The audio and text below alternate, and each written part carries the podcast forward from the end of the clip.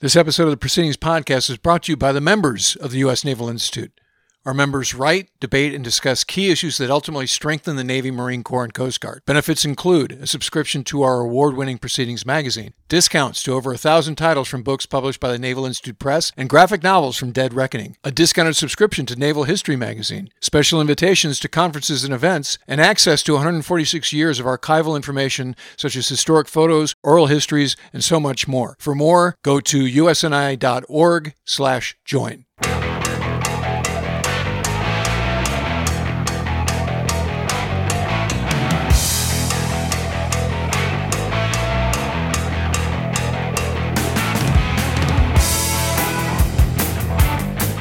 right, everybody, welcome to the brave new world of the Proceedings podcast. We're now doing a video stream along with our audio broadcast. So you will be seeing episodes on the Naval Institute YouTube channel, as well as the normal place where you've gotten the Proceedings podcast for 245 episodes. So, Bill, welcome to the world where you can see us as well as hear us. Crazy. No, it's great to be here. It is great to be here. You know, we started this thing uh, about five years, not even five years ago, four years ago, off the side of our desk, just audio only, and now we're entering the video sphere. So, always so if you're a YouTube, if you're a YouTube type of person, uh, this is where you can get the podcast from here on out.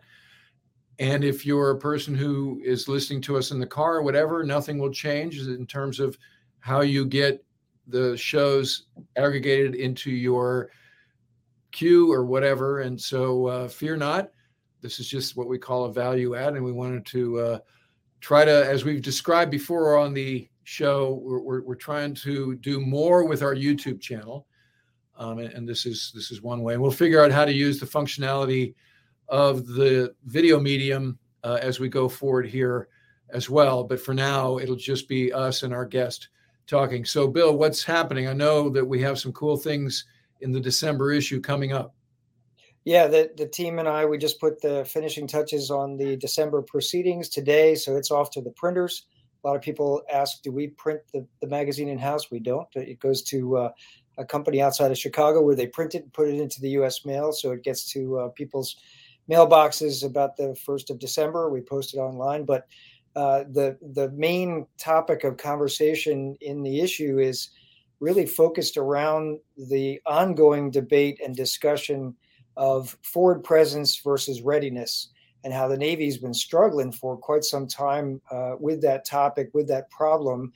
Uh, and a lot was made of that of that topic and and uh, you know the manifestation of that problem in the uh, the 2017 surface warfare surface uh, Navy collisions out near Japan um, and, and, so the the lead article, if you will, in the the, the one that is the, the, probably the most eye catching for readers, I think, uh, is part of the American Sea Power Project. Uh, Bob Work, the Honorable Secretary Bob Work, our chair of our board, former Deputy uh, uh Secretary of Defense, former Undersecretary of the Navy. Uh, his article is titled "A Slavish Devotion to forward presence nearly broke the U.S. Navy. Uh, so digest that for a minute. So the former Undersecretary of the Navy, or uh, Navy and and Dep SecDef, um, writing that uh, you know this slavish devotion to presence uh, has broken the Navy, or is or has nearly broken the Navy, and it's a it's a fantastic article. I give uh, Secretary Work huge credit for walking the dog, right? So he's gone back and looked at things like where where was the Navy after World War II, and what were the the sort of foundational writings and thinking about how to make the value proposition to the U.S. taxpayer for why we continue to need a Navy in the aftermath of World War II when we destroyed all comers, right? When there was, you know, the, the victory to end all victories almost, right, at, at, at sea at least. And uh, so he references the Samuel Huntington 1954 proceedings article, the Transoceanic Navy, and then he references the the post Cold War efforts where the Navy wrote, you know, from the sea, and then there was forward from the sea, and then there was the cooperative strategy for 21st century sea power, and on and on. And um, you can see, and, and and work just does this masterful job of uh, the you know laying out the lineage of where forward presence went from something that the Navy did, one of the many things, important things, missions of the Navy, to in in current day becoming the thing that the Navy did. You know that forward presence is the Navy, and eh, you know as that transformation happened philosophically over time, you see things where ships get underway because they have to meet the mission, which is forward presence, but they're not really ready, right? And so there was that readiness problem. Then all that came out in the strategic readiness readiness review, the comprehensive review, uh, post 2017, and uh, uh, anyway, work did a great job. But with that, and it's often interesting to see how the, the puzzle pieces fit together in a particular issue of proceedings. We have a, a piece by a JO named Lieutenant Jeff Zeberline, a Super Hornet uh, pilot, uh, and and his article is called "Can Do is Not Working," and then we've got a piece by longtime proceedings author Barney Rubel, Captain uh, Barney Rubel, um, and and his article is also about forward presence and how forward presence really needs to be managed in a much more uh, disciplined way, probably at the OSD level, because the the constant demands from the COCOMs have kind of eaten up the Navy, and nobody's ever said no to any of those requests, or it's very rare for a re- request for a carrier strike group or an ESG to be turned down. So the, those three articles work very well together. They complement each other nicely. Uh, so you know, I, I, imagine that there's going to be a lot of feedback and a lot of reaction to uh, that package of content, but especially to uh, Secretary Work's article. You know, the slavish devotion to forward presence has nearly wrecked the U.S. Navy. That's that's a headline in itself. Absolutely. And so it's really relevant, these subjects, in as the news is breaking at USNI News of the China being the largest fleet in the world now, numbers wise, China painting targets in the Chinese desert of Ford class carriers and Arleigh Burke destroyers and America class amphibs. So that threat is real and ascendant.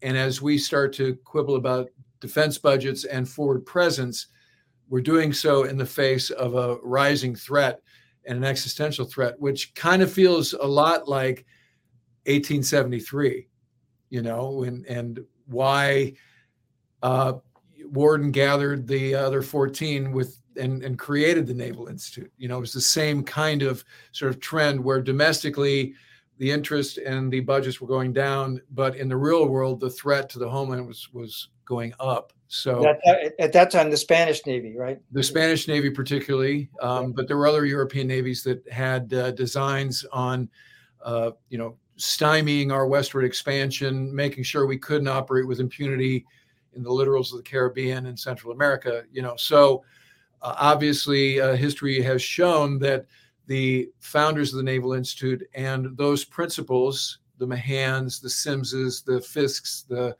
uh, you know, the, the, the insurgents, as we call them, um, uh, Luce, uh, were prescient, you know, and, and uh, they were right. So that kind of great thinking is happening these days in each and every issue of proceedings as well.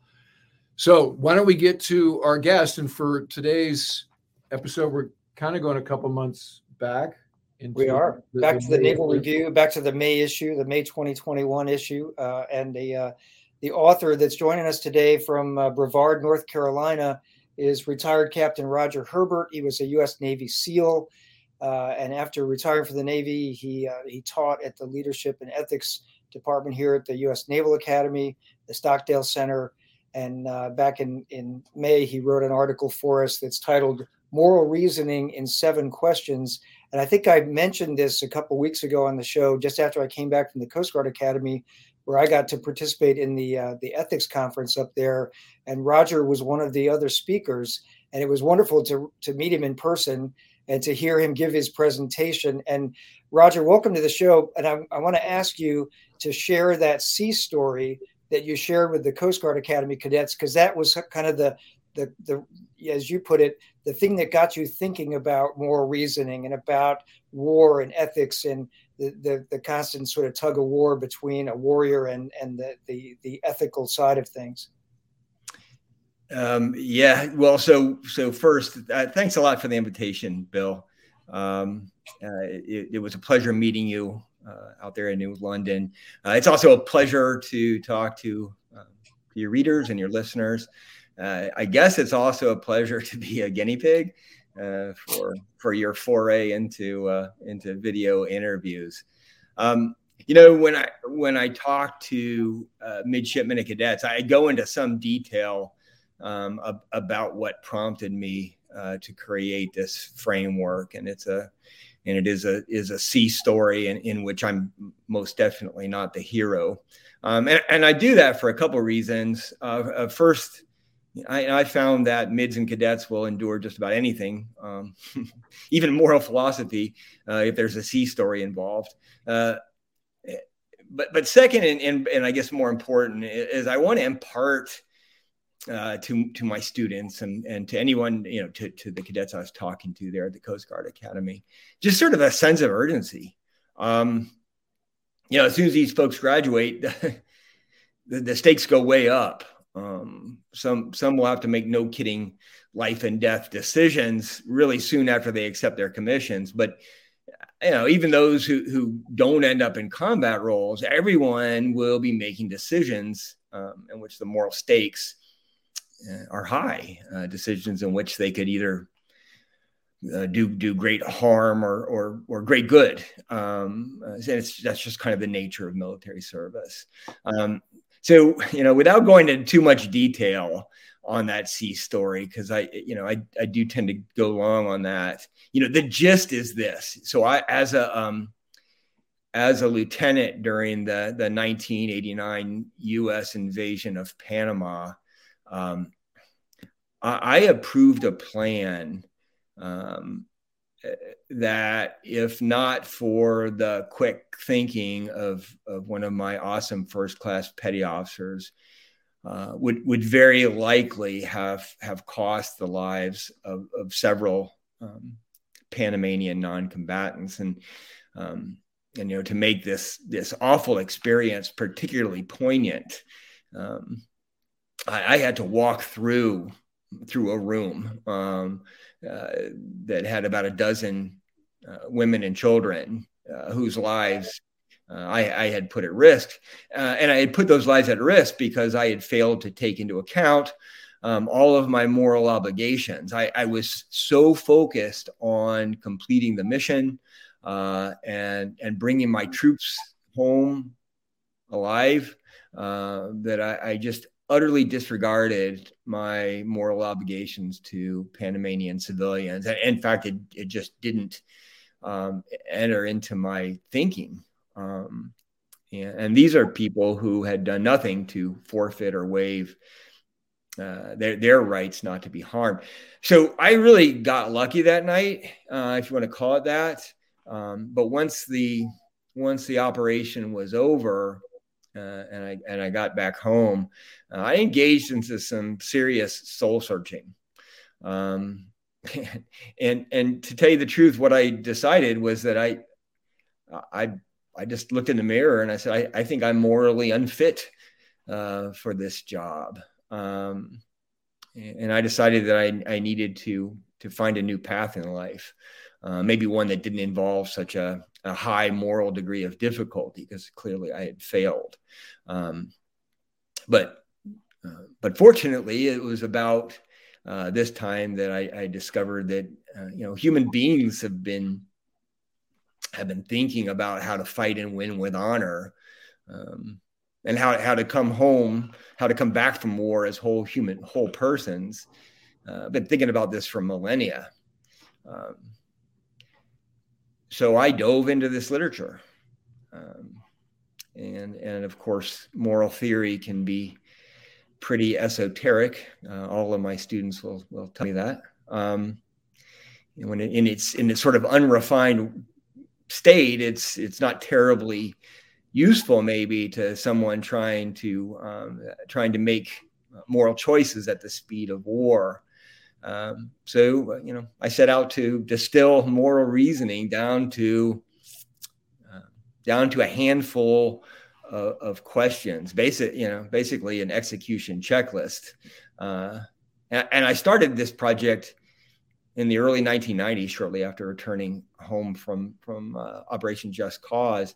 Uh, but I'm still making edits. Uh, the the seven question framework uh, that I recently published in in Proceedings. Uh, this is just sort of where I am right now with my thinking on this. Well, Roger, let's go through a few of the the highlights here of the seven questions. So number one is is this a routine moral choice or one that warrants deliberate moral reflection? Talk to us about that a little bit. Yeah, sure. Um, well, I mean, first of all, I think it's important to acknowledge uh, that that the moral universe um, isn't isn't just about contemplating vexing moral dilemmas um, or deciding whether or not to, to, to, cheat on a physics exam.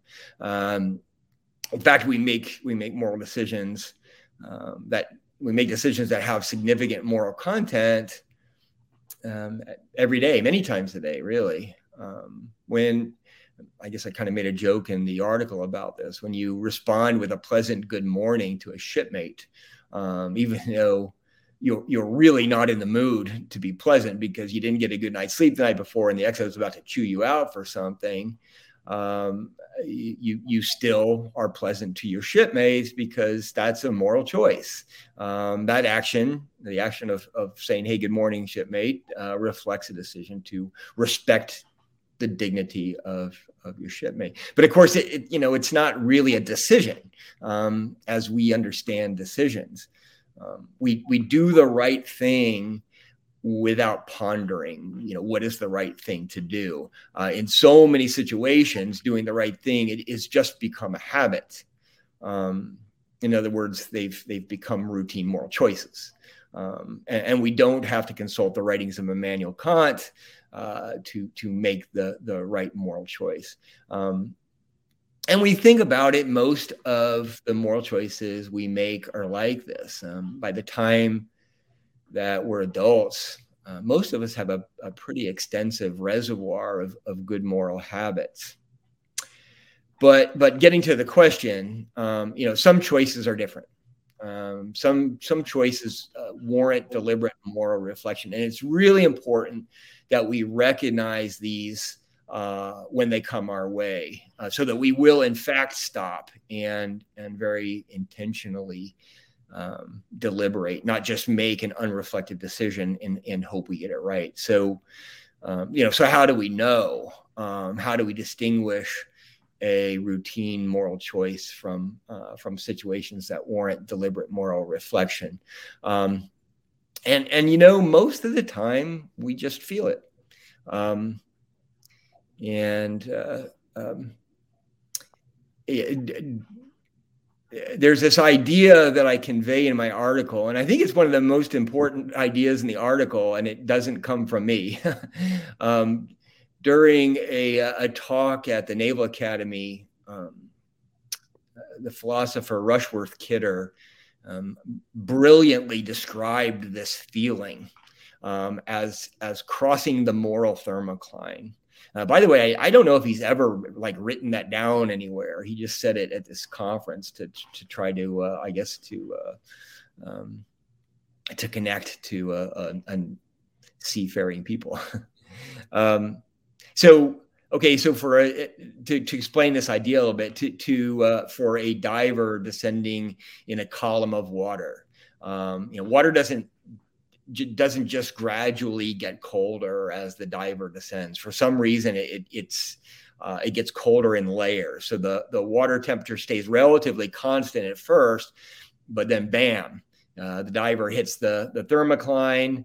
Uh, and the water drop, the water temperature drops precipitously, and, and the diver wishes that she had worn a thicker wetsuit. Um, but that line in the water between the warmer layer and the colder layer is invisible the diver can't see it. She knows she's crossed the moral thermocline just because she feels it. So the same is true uh, for crossing the moral thermocline. Uh, we we just feel it. We get um, we get that sort of sick feeling uh, in the pits of our stomach, and the hair of, on the back of our neck stands up. Um, so we learn. We need to learn to to trust that feeling um, and, and um, when it seems like we've we've crossed the moral thermocline, uh, th- then it's time to it's time to to enter into deliberate more reflection. It's time to to turn to question number two. Yeah, Roger. Uh, question number two is how much time do I have? Right. So you could get into that. Is this a is this a decision I have to make in a split second, or is it just a decision I have maybe a couple days to make? Yeah, I, this is another really hugely important question that we we overlook. Um, uh, time is a moral factor. Um, and, and, sometimes we have the luxury of time and we can conduct a, a thorough moral analysis um, before rendering a decision. But but often we don't, and we have to make we we have uh, really no choice but to cut short our moral analysis and and make uh, make decisions as best we can with the information that's available. Um, in the military, we're we're often confronted uh, with tough decisions that you know we have to make right now. Um, but you know, more more often than not, I think uh, we we have more time for deliberation um, than we think we have, uh, and too many times. Um, a, a, false sense of urgency causes us to to rush to judgment um, when when we really could have benefited from from gathering more intel, from talking to advisors, um, from from thinking through long term consequences of of the decision we're about to make. Um, you know, if you have two seconds to make a decision, make a decision in two seconds. Uh, but if you've got two hours, two days, or two weeks, and you're on, you know, you're on the cold side of the moral thermocline, um, you should take that time because the the, the outcome can, can be huge. Uh, the implications of of decisions that are made uh, like these uh, can be huge and long lasting. Um, there's a, a I'm, I'm I'm a big backpacking instructor and um, and backpacker, and there's a there's a saying in outdoor education that I love. Um, it's when, whenever you're confronted with a crisis, the first thing you do is you stop stop the bleeding, uh, and then you smoke a cigarette. um, a metaphoric cigarette; those are bad for you. But you you stop and you smoke a cigarette. The idea is you slow down, you think, you don't make an error error in moral judgment out of a false sense of urgency. And just asking your question, the question, how much time do I have to make this uh, decision, can help prevent that. I think. Well, number three is a good one. Um, and I guess I need a ruling on what's the difference between a moral dilemma and a test of integrity. Yeah, I mean, moral dilemmas, you know, are complex. So, so by definition, uh, a moral dilemma is uh, is a situation in which it's it's unclear um, what the right thing to do is. Um, you know, t- typically they involve competing moral obligations. Uh, so, for example, um, I can tell the truth, um, or I can be loyal to a friend, but I can't do both. Um, all of my students, young people, understand that one very well. Um, I, I, can I can choose to be just, uh, or I can choose to be merciful, but I can't do both. And and all of our students learn that one uh, the first captain's mass they uh, uh they participate in. Um, a test of integrity by contact, uh, test of integrity uh, by contrast are, are simple. Um, there's a uh, the the right and the wrong are clear. Um, I know I know what the right answer is. I know what the wrong thing to do is. So if I'm breaking the law uh, or I'm violating a widely held norm, then the chances are are good that I'm confronting a test of integrity. Um, if if I'm contemplating um, telling a lie, uh, then chances are good that I'm confronting a test of integrity. I mean, sometimes it's right to break a law and sometimes it's right to tell a lie, but typically it's not. So these are good prompts to say, yeah, this is actually just a test of integrity.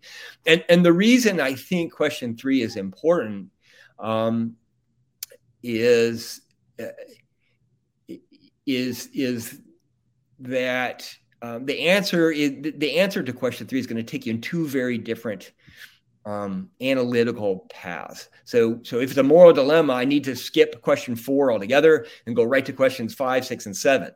Um, you know, if, however, I, I decide yes no this is just a test or not just a test of integrity you should be careful with that this is because they're hard this is a test of integrity um, rather than a moral dilemma um, since i already know you know i already know what the right thing to do is um, then i only have one more question to confront and that's question number four you know do i have the judgment um, and and the strength of character to do the right thing um, and, and, you know, question four is is is simple, um, but it's not easy. So moral temptation is real.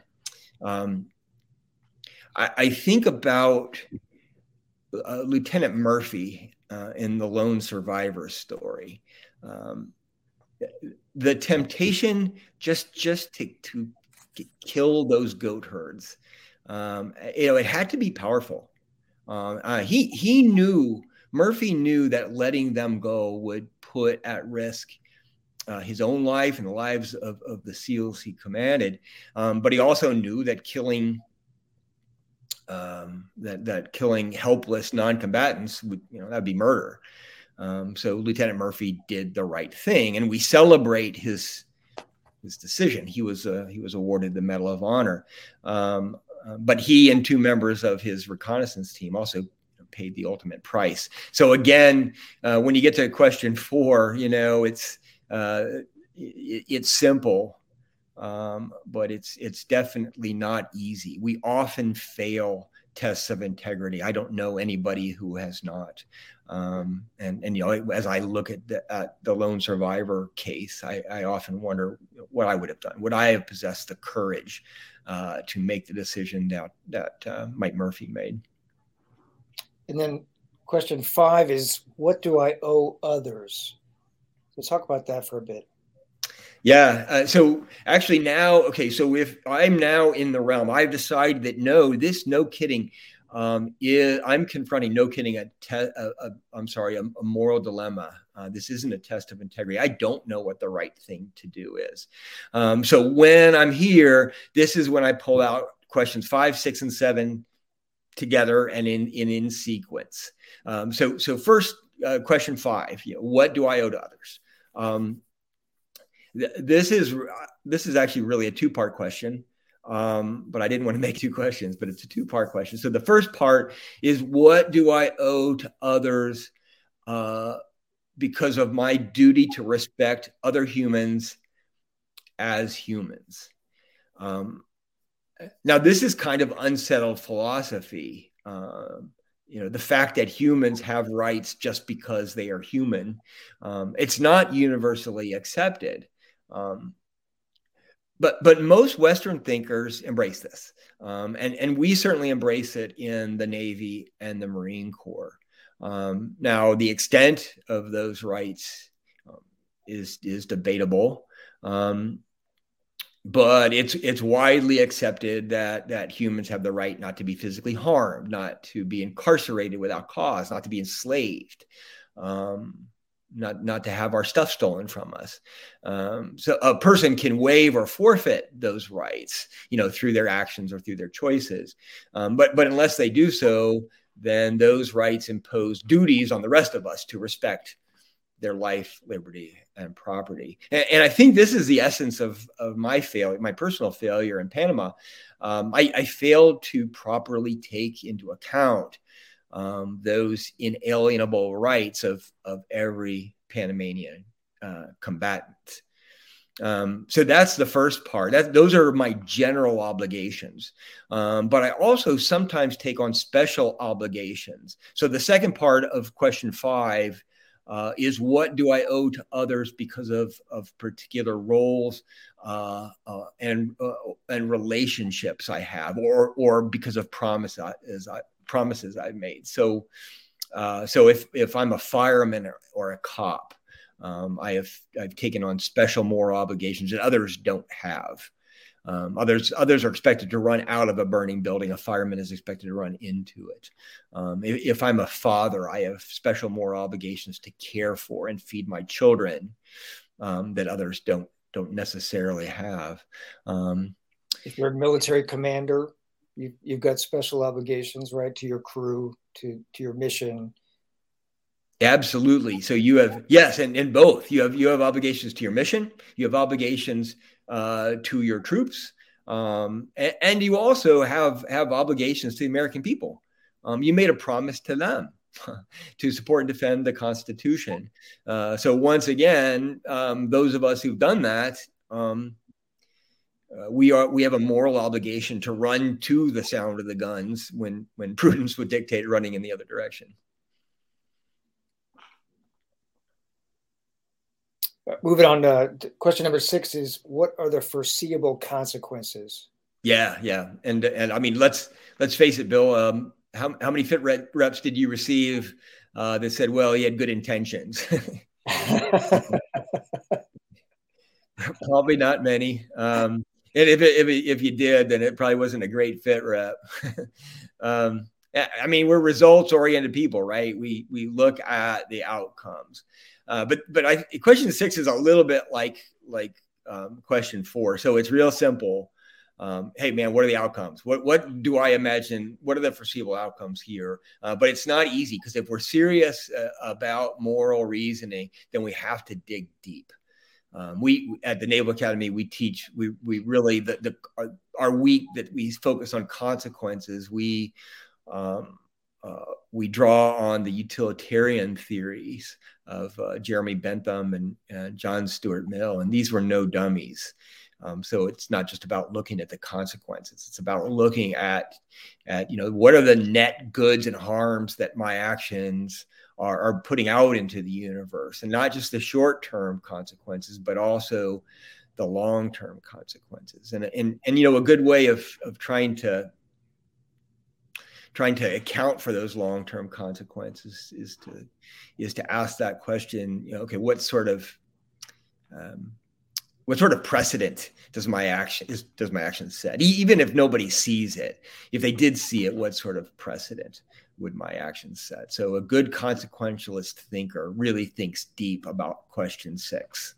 So getting back to the michael murphy example in in in combat right in afghanistan. So if if he and his squad of seals if they had killed the the goat herd and and you know the, were the three or was it three or four goat herds that had stumbled upon them would anybody have known? Would anybody have known what the const you know exactly what happened there uh, and i think the answer uh, to, I mean, to, to what you just said, right? It's what, what, what the universe might know, right? So the, the Afghan people might not have actually known what happened and how those how those uh, goat herds were killed, but Murphy would have known, his men would have known, that word would have gotten out at least through the the, the SEAL community and and you know the, the, the moral universe to some you know whether you call that karma, whatever you want to call it, right? There would have been some sort of a reckoning there. Yeah, I, and and I mean these are good these are good human beings. Um, all all four of those men are, are terrific. I, I, knew one, Danny Dietz, pretty well. He uh, he served under me at, at my my uh, 05 command, um, and and so these are good people. And um, so even if that story never went beyond those four people, um, then uh, I will I will ima- I can imagine uh, that there would have been severe harm done anyway. Um, and if you want to look at the consequences, you can think about um, about the moral injury to all four of those people who, again, are good human beings, and and no one can execute uh, an unarmed person. I mean, even if they were, yeah, Taliban and and had Osama bin Laden tattoos on their foreheads and had bandoliers around their necks, they were prisoners um, and we had a moral obligation to them. And and the actual act of executing someone who was helpless, none of them could have lived well with that. And that also goes to you know uh, we as officers, and, and again putting myself in Mike Murphy's uh, position, we as officers have an obligation to do everything we can to bring our troops home um, uh, you know, alive, you know, in an upright position with a pulse. Um, but but we also have an obligation to bring them home as full human beings, and and asking our troops to do something that is morally repugnant, um, like executing somebody unarmed.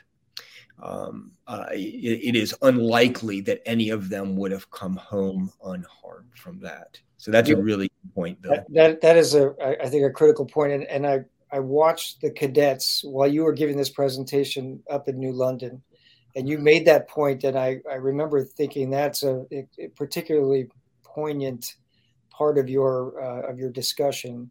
And I watched the cadets as they were sort of chewing on that mentally, and and you could see the heads going up and down and thinking about that. It's not just about bringing everybody back with, you know, 10 digits you know or, or, you know 10 fingers and 10 toes and you know the ability to walk for the rest of their life and you know but also to bring them back where the headspace between their ears yeah. is uh, is a place where they can live for the next 10 15 30 years whatever it is in their in their you know post service life. That's a really important point i think. Yeah and yeah absolutely bill. And and you know the this is something I think that I, I, hope I'm glad to hear that the cadets maybe took that on well because um, this is something they really need to think about uh, when when they're warm and they're dry and they're safe and they got a roof over their heads. Um, so it's easy for us to say, um, you know, hey, Mike Murphy made the right decision. You know, end of story. That's really hard um, and especially and, and, time was pressing in on him. And he's in awful cold brutal weather. And and fear is is got to be there in all these nobody's fearless. So um, so to be able to think about those things now um, is important. And conveying them to your troops i think can be really hard um, it's like, you know, what do you mean I'm going to put take excess risk onto myself so that I can save these people, these non-combatants who hate my guts? I mean, non-combatants, we call them innocents.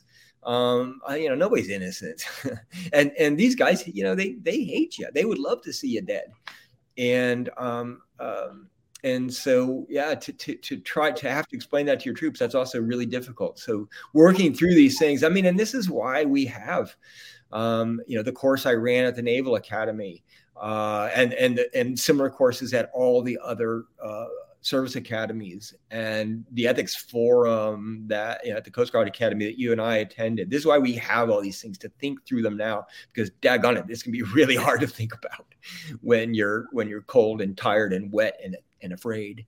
So yeah. So the the seventh question in your construct is what would a good person do? And this reminds me of when I was teaching the ethics course at the academy, and some of my former squadron mates found out about it. They're like, "Hold, "Oh, let me get this straight. You're teaching ethics." Like this proves that those who can't teach, those who can do. Um, so I should say that joke to my students as well. So what's that about? What yeah. would a good person do, Roger? Yeah. Um, so this is this captures, um, as as you both know, this captures Aristotelian virtue ethics, which is pretty dense stuff.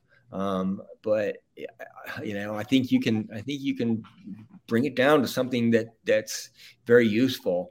Um, you know, I I'd argue that every decision that we make on the cold side of the moral thermocline will have some bearing on our character. Um, uh, so so uh, when we make good choices, our character is enhanced, and, and, and the chances are it's like exercising a muscle. The chances are going to be good that we can make a, a, good choice again the next time. But when we make poor choices, uh, the opposite happens. Our character is degraded, if only just a little bit. Um, and chances are that we're going to make more poor choices in, in the future. Um, uh, so that's one way of looking at, at question seven is, is you know what is the impact of this on my character? Um, and the other way is is really the way you're talking about uh, which which i love it. It's a shortcut to a lot of a lot of other uh, ways of thinking through moral reasoning. Um, and and that is to thinking uh, um, I, I ask my students to think about someone who who they believe is a person of excellent character. Um, and and for some of my students, uh, their their moral exemplar is is Jesus or or Muhammad. Uh, most of them, it's you know it's mom or dad. Um, and and then I suggest that anytime they're confronted with a moral dilemma uh, or a test of integrity, um, just ask themselves, what would that person do, you know, in this situation? Um, you know, what would Jesus do? What would Muhammad do? Um, what would what would mom or dad do? Um, what what would Wonder Woman do if that's your moral exemplar? Uh, and and you know, if you answer that question and and act accordingly, then then chances are really good that you're gonna do the right thing. In in the article, uh, I, I want to read this because uh, it's a good point. You you you brought up you know Aristotle there a minute ago, and you you mentioned Kant, and I know those are uh, that's that's some thick reading for most people. Uh, but it's also present; those those exemplars are in, in many other places, and so you use, uh, you know, Aristotle's Nick, uh, Nicomachean Ethics, but also the novels of J.R.R. Tolkien, John Steinbeck, Herman Wouk, you know, movies like Remember the Titans, Empire Strikes Back, even just conversations with your mom and dad or your grandparents, right? Uh, that, that examples are there no matter almost where we look for them. And uh, uh, you, you, don't have to necessarily read Kant and Aristotle, although I'm, you know, I'm sure it's like taking taking your medicine. It's a good thing to do at some point in your life.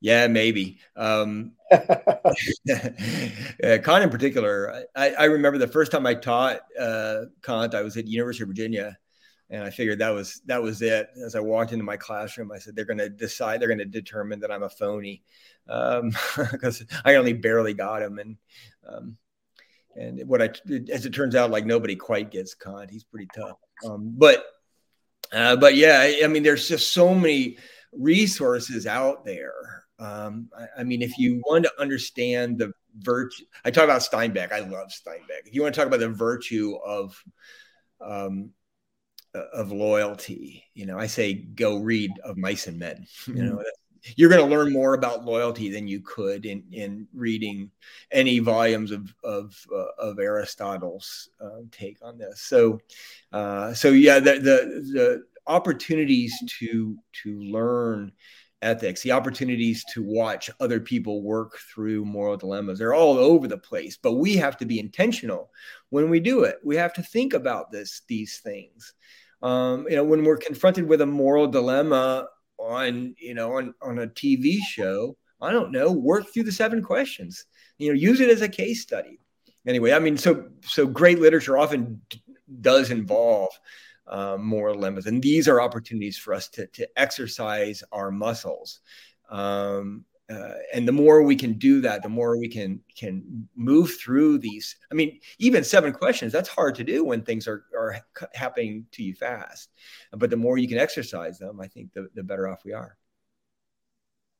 Absolutely. I i, I also um, I, I, told my staff I was so uh, impressed and moved by that whole conference up at the Coast Guard Academy. And, and for the record, I, I was not asked because I'm some sort of expert in ethics uh, I was there really just to talk about professional writing and speaking truth to power and how things like proceedings and uh, you know writing can help your career, but also how to do it, uh, and hopefully in, a, in, in an ethical way. Uh, and I just I think I got way more out of the day than I than I put into it. That's for certain.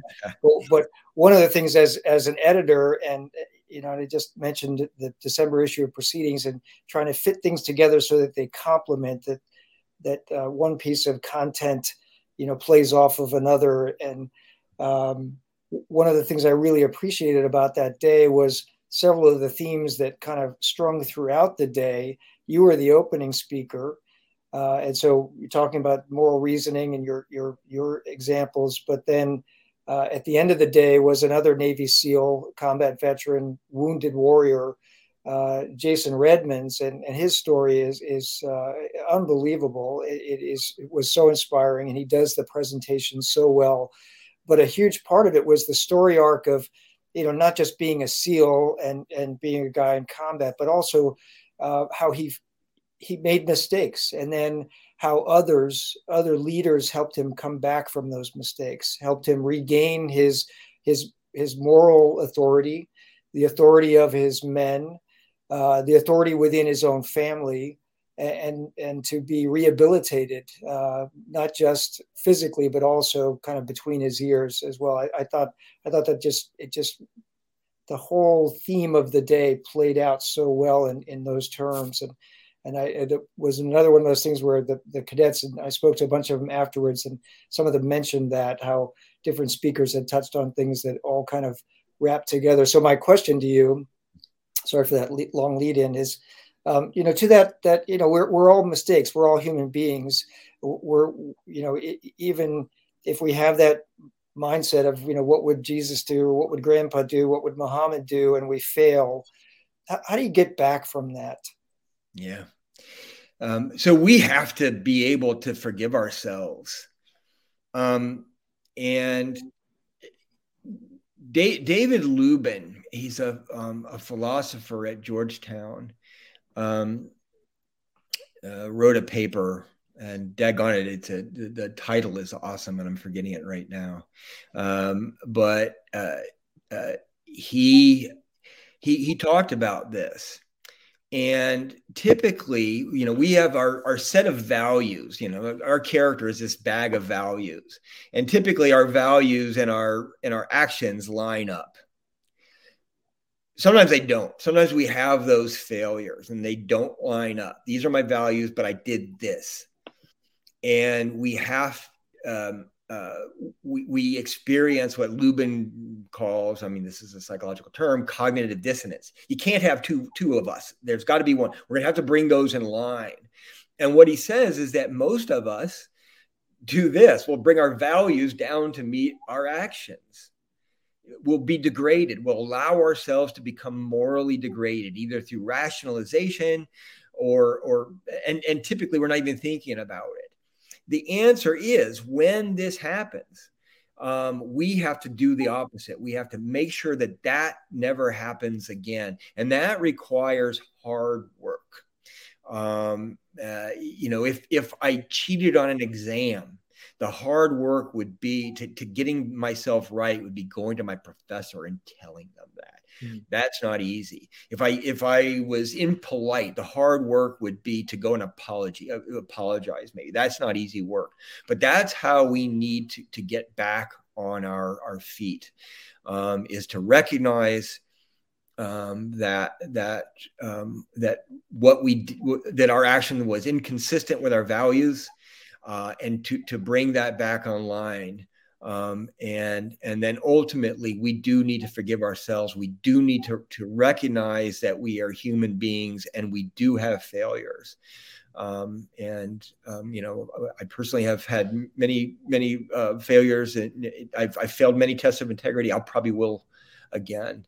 The, you know the answer is how do you recover from that um, you need to feel sick to your stomach. Um, and and uh, it, it, needs to hit hard but then you need to do the work and and then ultimately um, forgive yourself. I, I, can't imagine that we'll uh, you know improve on that point. That is just a wonderful way to wrap this up. It's been a great conversation. Our guest today has been captain roger herbert. He's a retired u.s navy captain he was a navy seal commanded at multiple levels during his career and his article is in the May issue of Proceedings. It is titled Moral Reasoning in Seven Questions. It starts on pages 56 and 57. Roger, thanks for um, for writing for us. Thanks for being on the show and previews of coming attractions. I think it's going to be in the January issue of Proceedings. We have another one of your uh, of your articles, and uh, it's it's also it's it's equally fantastic. So uh, stay tuned for that one. Well, Bill and, and Ward, thank you again for the invitation. It really was a pleasure. And thanks for being our first video guest.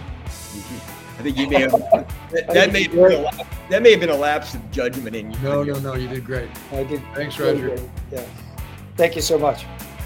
Well, that'll wrap up another episode of the Proceedings podcast and the first episode of the Proceedings video cast. Uh, until next week, remember, victory begins at the Naval Institute.